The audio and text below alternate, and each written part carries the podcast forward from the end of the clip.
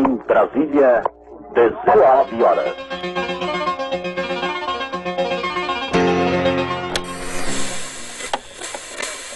Blink. Hoje você é quem manda. Esta é a voz do Brasil com o Jornal Nacional.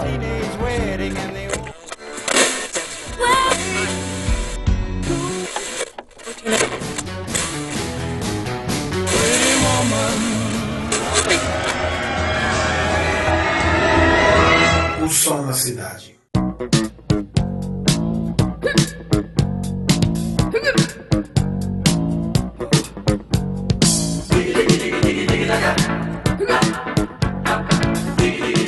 Salve, salve ouvintes, meu nome é Rafael Oliveira. Está no ar em todas as plataformas digitais o programa mais musical do interior de Pernambuco, o Som na Cidade. Você pode ouvir o Som na Cidade no seu agregador de podcast favorito, seja ele o iTunes, seja ele o Google Podcasts e também no Spotify. O Spotify chegou para resolver todos os problemas, agora você não precisa nem saber como é que ouve podcast. É só chegar no Spotify, colocar na busca lá, na, no, na lupinha para buscar e escrever o som na cidade, que aí você já vai cair direto no nosso é, podcast, clicar no episódio que quer ouvir para você ouvir a hora e, e, e, da maneira que você quiser. Nós temos a produção da startup Talkingcast, produção de podcasts. Você pode conferir todo o portfólio da Talkingcast acessando o site www.talkingcast.com.br ou entrar em contato através do e-mail contato@talkingcast.com.br, também pelo Facebook, facebook.com/talkingcast. Estamos em todos os lugares para poder falar conosco a qualquer hora e a qualquer momento. Vivendo e aprendendo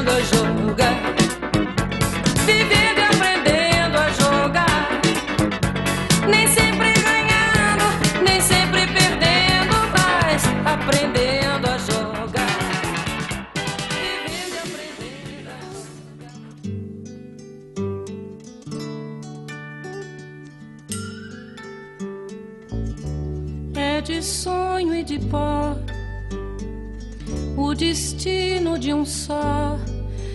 Feito eu perdido em pensamentos sobre o meu cavalo.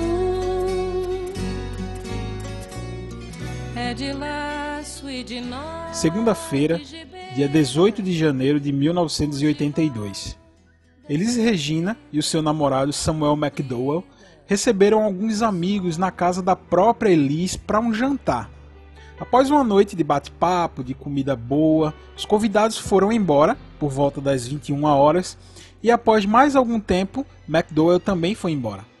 Pois Elis precisava ouvir as músicas do seu disco novo que estava para ser lançado e ela era muito perfeccionista. Né? Ouvia toda hora as canções do disco para saber como melhorar os arranjos, o que ia entrar no disco, o que ia sair do disco. Isso é coisa que, de, de, de quem separa repertório para lançamento de disco. Durante a madrugada do dia 18 para o dia 19, o namorado, o Samuel, ainda ligou e trocou algumas palavras com a própria Elis né, por telefone. E na manhã do dia 19 de janeiro, ele também falou com ela.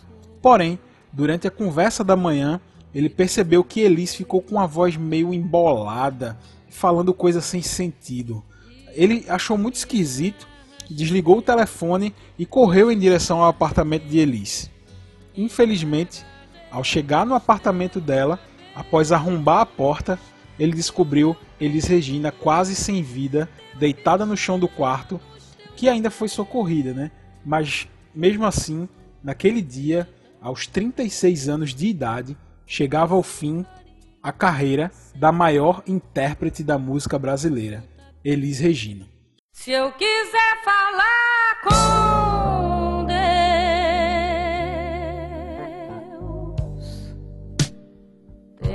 que ficar a sós. Tenho que apagar a luz. Tenho que calar a voz. Tenho que encontrar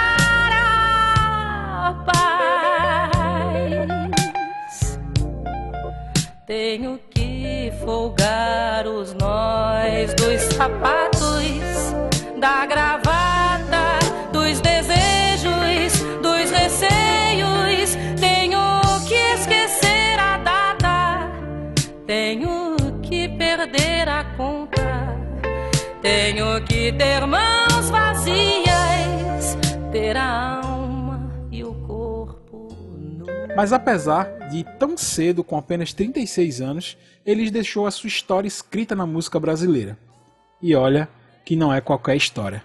Seja muito bem-vinda ao Som na Cidade, especial Elis Regina.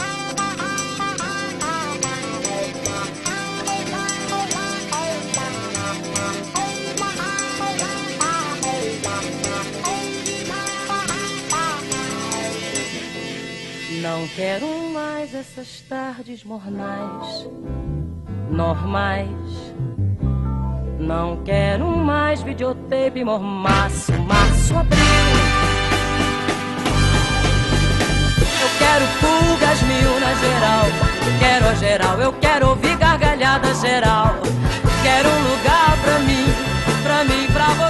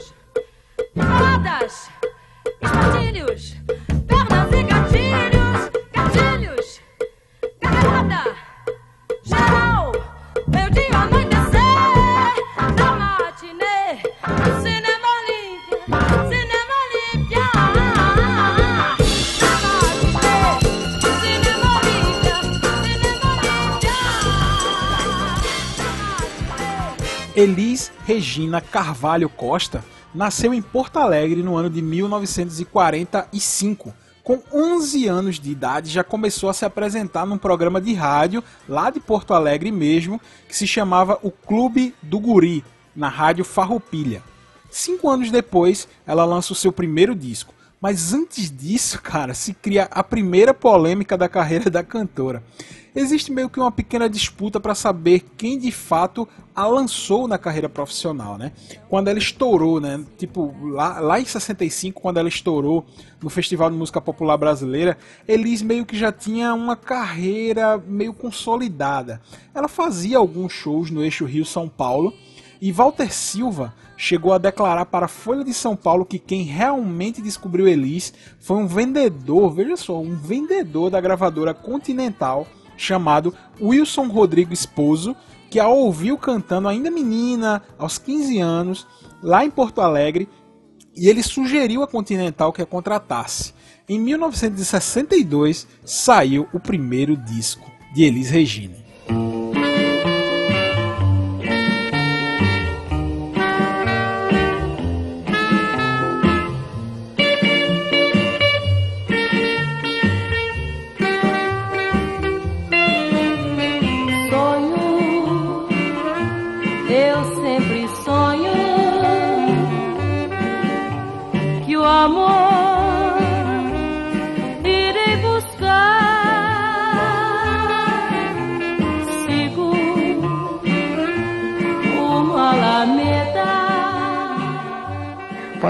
Relação ao primeiro disco que eu fiz,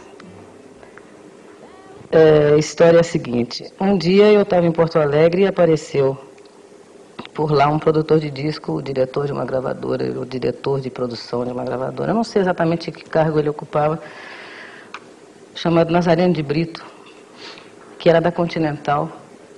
e que me convidou para fazer um LP. Aí eu, evidentemente consultando a Jocasta que me cabia naquele momento, Dona Erci Costa, mamã, é, tive assim a permissão para vir para São Paulo gravar esse disco, porque muito importante para minha mãe era que eu cantasse, mas que eu não deixasse a escola de lado. Então, combinado estava que eu gravaria o disco, mas que não sairia de Porto Alegre até ter o famoso canudo de papel do Martinho da Vila, o qual não tenho, porque cantar era mais importante. Quer dizer, mamãe insistiu, mas não ganhou a parada.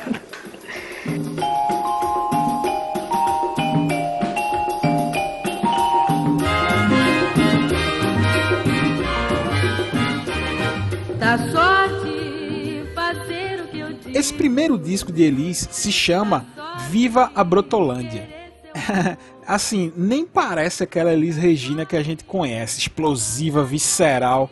Nesse primeiro disco, ela é só uma menina de 16 anos que já demonstra um grande potencial vocal, mas ali estava semente de uma das maiores intérpretes do Brasil. Ainda morando no Rio Grande do Sul, Elis lança mais três discos. A partir de 64, com a vida mais ativa em São Paulo e no Rio, a cantora conhece Solano Ribeiro, que é produtor dos famosos festivais da música popular brasileira da TV Record.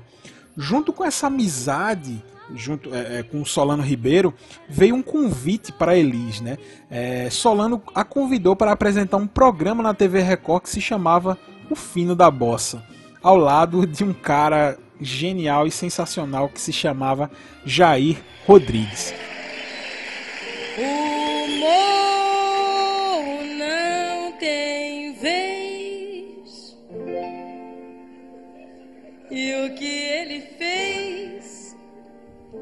já foi demais. Mas. Oh, bem vocês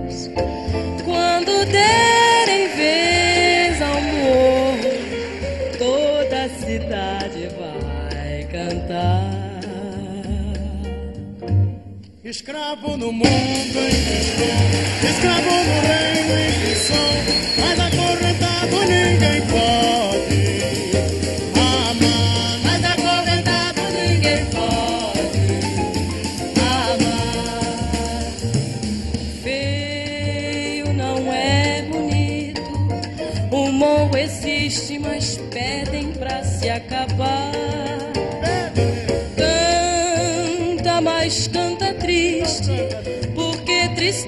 Só o que se tem pra contar. Chora mais, chora rindo, porque é valente nunca se tem. Esse programa virou um clássico absoluto da TV brasileira e o programa ficou no ar de 64 até 67. A dupla dá tão certo que eles lançaram alguns discos juntos, né? O primeiro disco dessa parceria entre Elis Regina e Jair Rodrigues se chama Dois na Bossa e foi o primeiro álbum brasileiro a bater a marca de um milhão de cópias vendidas.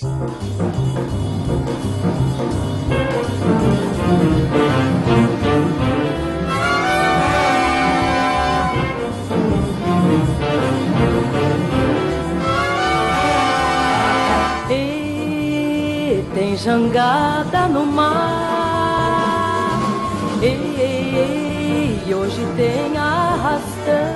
No ano de 1965, Elis marca o seu nome definitivamente na história da MPB. Neste ano é realizado o primeiro Festival da Música Popular Brasileira da TV Excelsior e eles ganham o festival interpretando nada mais nada menos que a música Arrastão de Edu Lobo e Vinícius de Moraes. E naquele mesmo festival, Elis foi premiada com o prêmio Berimbau de Ouro como a melhor cantora daquele festival. Aquela menina que, uh, que teve origem lá naquele seu primeiro disco, Viva Brotolândia, de 1962, aos poucos estava se tornando o maior nome da MPB brasileira, conseguindo um grande destaque nacional por sua força vocal, suas interpretações cheias de emoção e aos poucos ela ia ganhando a sua marca registrada. Eu não sei se diminuíram os compositores de qualidade, mas os canais de expressão para serem usados por esses compositores, a cada dia que passa, estão diminuindo mais. Você recebe, quando vai com- gravar um disco, Uh, aquela fita, aquela montão de fita de Montão, tô cassete, pra você sente que há uma, vamos dizer, em relação a, vamos dizer, A qualidade caiu bastante, mas também acho que a culpa não é da gente, porque de repente eu me flagro assoviando músicas que normalmente eu jamais assoviaria, que a campanha de massificação é tamanha, Claro. que de repente você está gostando de coisas que normalmente você não gostaria. E eis aí o, o ter que estar alerto, atento e forte, como diria o mestre Caetano Emanuel Veloso. A gente tem que ficar atento e forte o tempo todo, que daqui a pouco eu estou cantando Mamãe Eu Quero numas e não noutras, entendeu? Quer dizer, eu estou levando a sério demais. Mamãe Eu Quero que é uma marchinha de carnaval. Vou fazer da minha vida um carnaval eterno. Quando na realidade não é bem isso, sabe? Como também nem só de Mamãe Eu Quero viveu o carnaval brasileiro. Já teve muita lata d'água na cabeça. Até então, Elis se sentia uma purista, né? uma pura representante da MPB tradicional de vanguarda. Tanto que em julho de 1967, ela encabeça, ela foi uma das organizadoras de uma passeata que ficou conhecida como a Passeata contra a Guitarra Elétrica. Vê que absurdo. É, liderada por Elis, essa passeata também contou com a presença de Jair Rodrigues, óbvio, seu parceiro de programa, Zequete, Geraldo Vandré, Edu Lobo e até Gilberto Gil. Olha só. Foi engraçado porque em outubro desse mesmo ano de 67, o terceiro Festival da Música Popular Brasileira, já na TV Record, nos mostrou um outro caminho que foi seguido pela MPB, totalmente ao contrário daquela passeata contra a guitarra elétrica.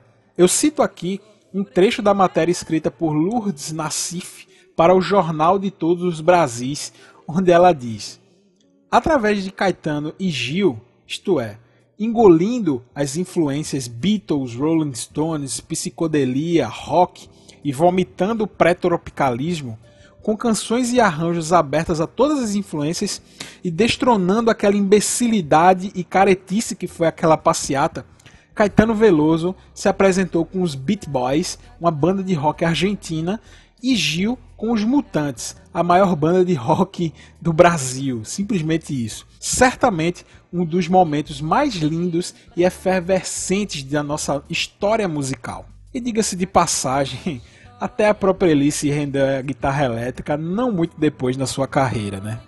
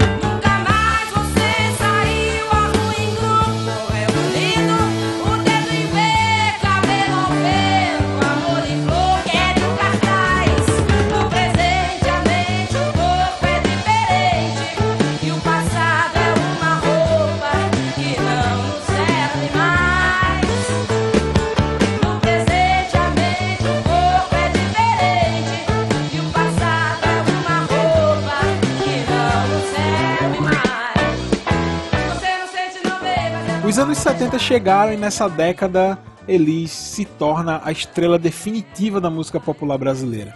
Sua carreira se consolida e através de uma voz cada vez mais potente e cheia de técnica, não esquecendo a emoção visceral que ela entrega a cada interpretação de suas canções.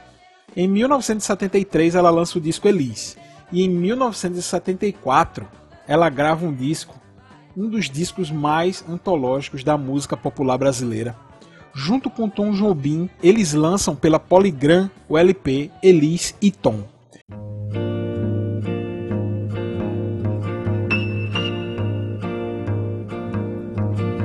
É pau, é pedra, é o fim do caminho, é o resto de toco, é um pouco sozinho, é um caco de vidro, é a vida, é o sol, é a noite, é a morte, é o laço, é o anzol, é peroba do cão, É o nó da madeira, é o Matita Pereira, é madeira de vento, da é um ribanceira, mistério profundo, é o queira ou não é queira, o vento ventando, é o fim da ladeira, é a viga, é o vão, festa da cuneira. é a chuva chovendo, é conversa ribeira das águas de março, é o fim da canseira, É o pé, é o chão, é mastradeira, passarinho na mão. pedra de atiradeira, É uma ave no céu, é uma ave no chão, é um regato, é uma fonte. é um pedaço de pão, É o fundo do poço, é o fim do caminho.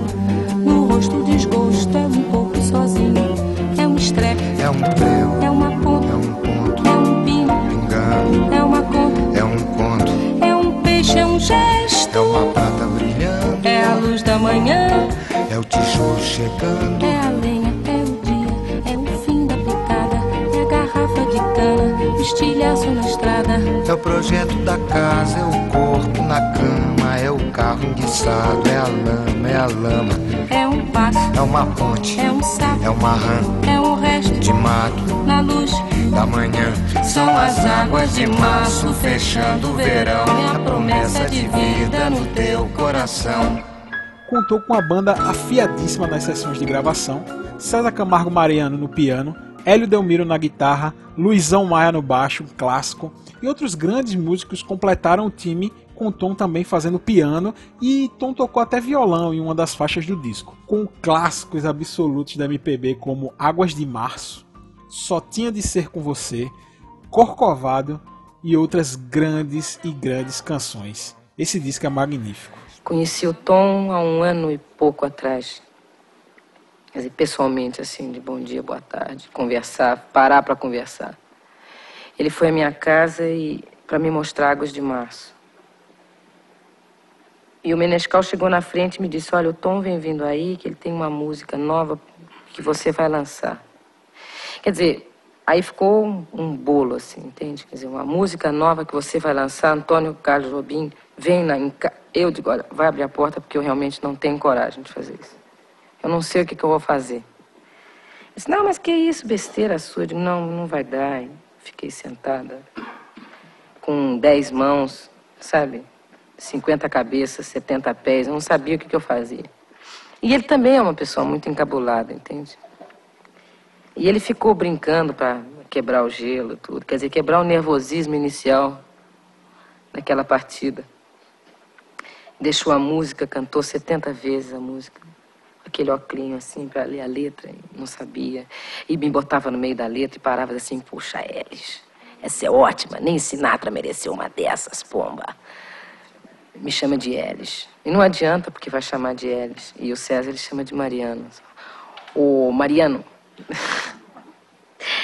ele é uma pessoa, rapaz, é, sei lá, não sei te explicar, ele é tão maravilhoso. Porque ele podia ser aquele cara assim, dizer, bom, eu realmente sou uma glória da música brasileira, entende? Eu sou um patrimônio nacional e dane-se a vida porque eu estou aqui do alto da minha sabedoria e não quero nem saber de mais nada, entende?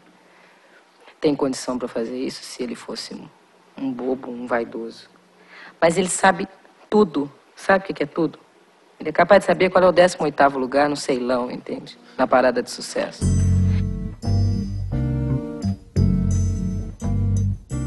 Elis ficou muito conhecida por montar grandes espetáculos nos seus shows.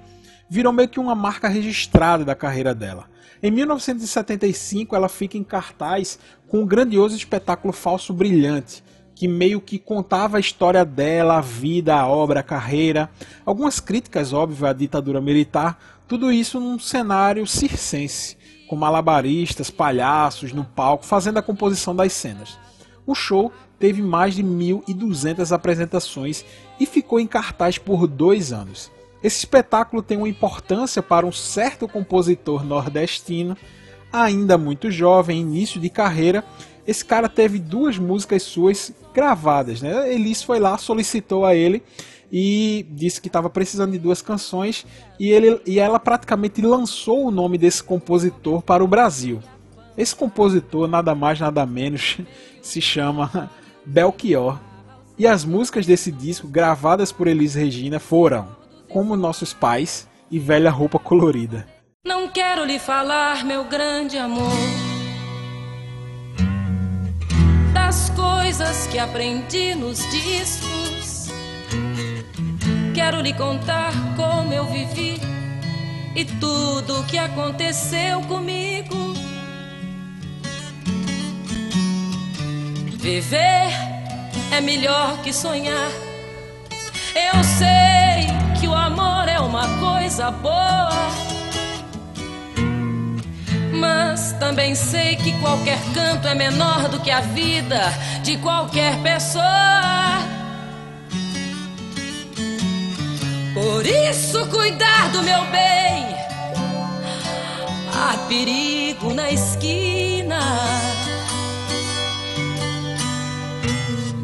Eles venceram e o sinal está fechado para nós que somos jovens.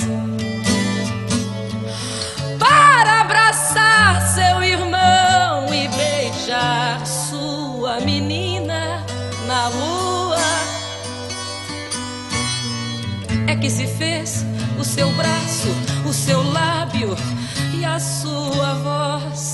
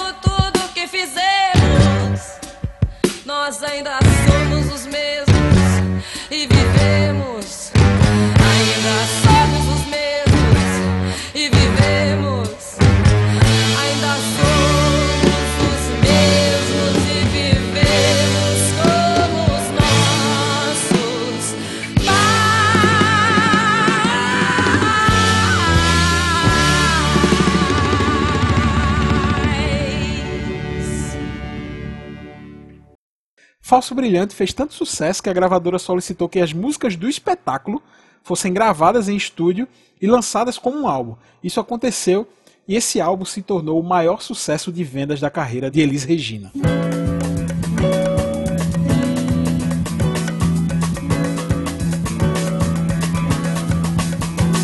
Não venha querer se consolar,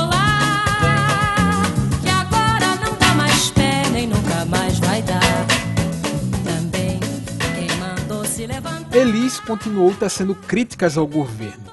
Para quem não sabe, a gente vive, é, Elis viveu o auge da ditadura, o auge do AI-5, o auge da repressão. Inclusive, numa entrevista que ela concedeu em 1969, quando estava na Europa, ela declarou que o Brasil era governado por gorilas. Ela era tão popular, é, tão conhecida, era tanto sucesso que era impossível da- dos órgãos é, é, de repressão prendê-la ou exilar para outro país. Nós é, né? Fazer o quê? Quando você quiser fazer o resumo todo, é difícil. E não é por falta de esforço da gente, de boa vontade da gente, tem boa vontade das pessoas, é que tá confuso mesmo. Não- ninguém faz nada certo em hora errada. A hora tá errada. Eu acho que aquele anticristo dos 666, o cavaleiro do apocalipse, tá solto. Tá solto, bicho, não é possível. Não Muita é- confusão. não é só mais 666, É. sem retorno, sem ponto final. 666 tá solto. Já já nasce um de bigodinho, tudo de novo. Você vai ver, você vai ver, já já acontece. Cuidado. Então, acredito que chegou o momento de perguntar. Depois do 666, você quer perguntar o que mais? Aí diz, não, nosso entrevistado desta noite, se nós tivermos aqui hoje o jogo da verdade. Ah, bicho, eu falei umas coisas que periga até eu me danar por elas, viu? Mas eu falei o que dava pra eu falar.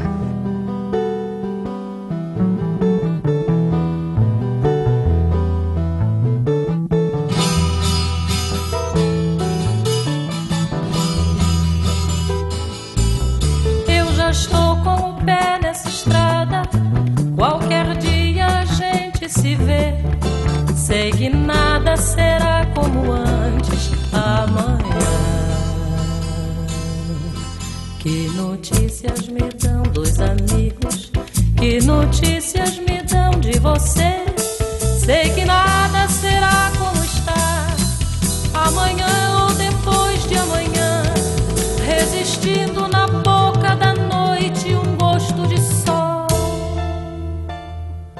uma maneira de punir a cantora, ela foi obrigada pelo exército a cantar o hino nacional num evento das Forças Armadas que aconteceu num estádio de futebol.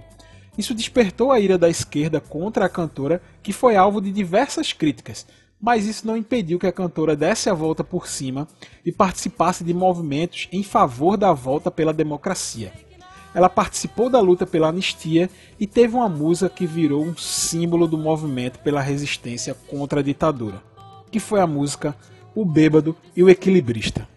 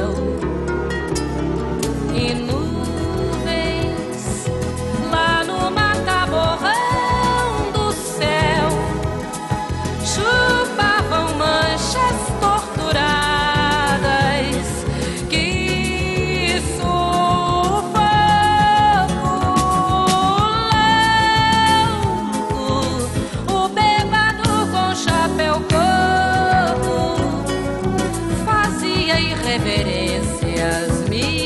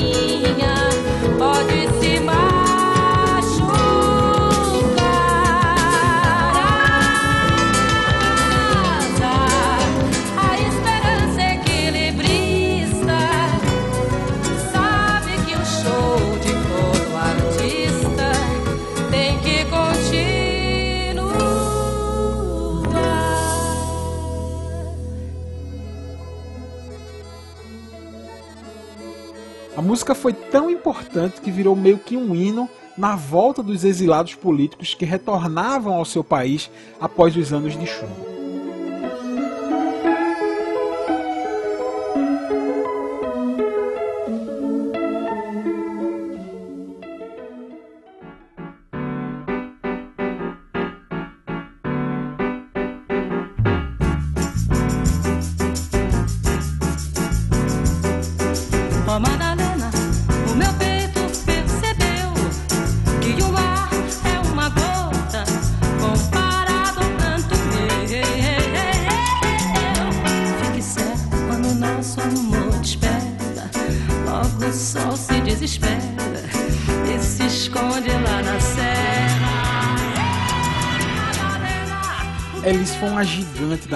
Popular brasileira, isso é inegável. Infelizmente, ela acabou se envolvendo com o consumo de drogas, de cocaína principalmente, bebida, e ela meio que se perdeu na sua carreira, mas a sua obra foi e será eterna, claro. Assim foi a carreira de uma gigante da música popular brasileira, deixando o seu legado nas suas canções e também nos seus filhos. João Marcelo Boscoli, filho do primeiro casamento com o músico Ronaldo Boscoli, e de Pedro Camargo Mariano e Maria Rita, filhos do seu segundo marido, o pianista César Camargo Mariano. Elis é e sempre será eterna. Nossas eternas saudades da queridinha do Brasil, Elis Regina. Eu acho que hoje é mais difícil se fazer um disco. Porque a prepotência ganhou outros nomes. Ganhou o nome de marketing, ganhou o nome de merchandising, ganhou nomes ingleses, quando na realidade o que existe é prepotência e exacerbação. Quer dizer, são pessoas que ficam sentadas nos seus escritórios, vivendo de, de, de, de, coletâneas de dados que a gente sabe que, se são imperfeitas para N áreas, imagina para a área da sensibilidade, quando na realidade a gente está em contato com o público diariamente. Quer dizer, a gente sabe até que ponto o público está saturado de um determinado tipo de música, quando está carente de outro tipo de música, e, e as pessoas me parece que primam pela, pela necessidade do círculo do elefantinho. Quer dizer, o elefantinho com a tromba segura o rabinho do que está na frente e assim vai até fechar um círculozinho de elefantinhos. É, não existe muita preocupação com criatividade, porque cifrão não, não é uma coisa que se cria de um dia para o outro. Cifrão existe desde assírios, babilônios e etc e tal, entendeu? O cifrão é o mesmo, muda o nome, quer dizer, muda a caligrafia. Aqui é CR, né? No outro lugar é US, mas o S sempre é cortado. E na realidade o que as gravadoras querem é o S cortado, é o produto final desse troço todo. Inclusive existe uma inversão, quer dizer, as gravadoras na realidade pensam que o seu produto é o disco, que se não tiver o artista é uma bolacha preta com furo dentro no centro. Você coloca numa vitrola um disco sem um artista ali dentro, não tem nada, não tem nem som.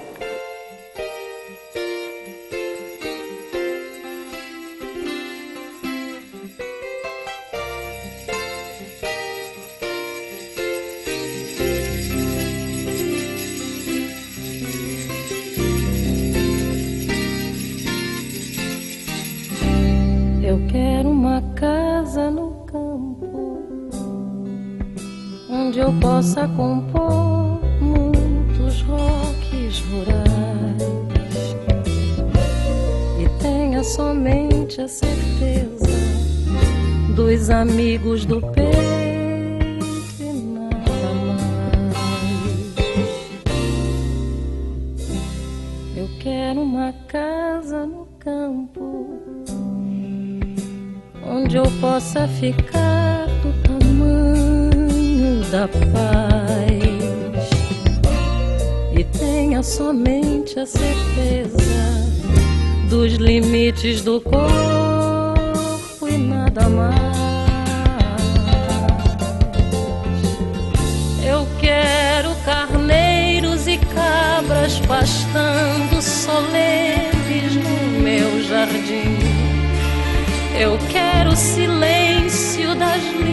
línguas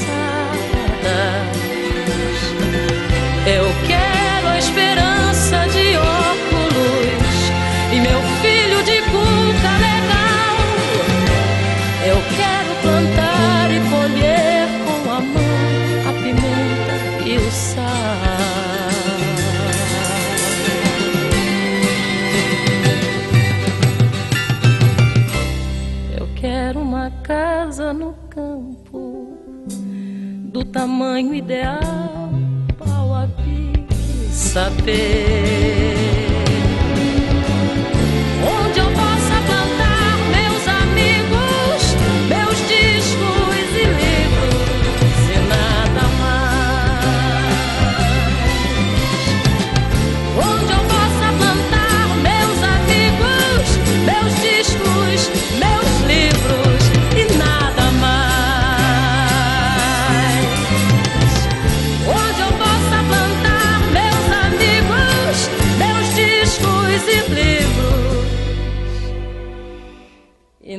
Mother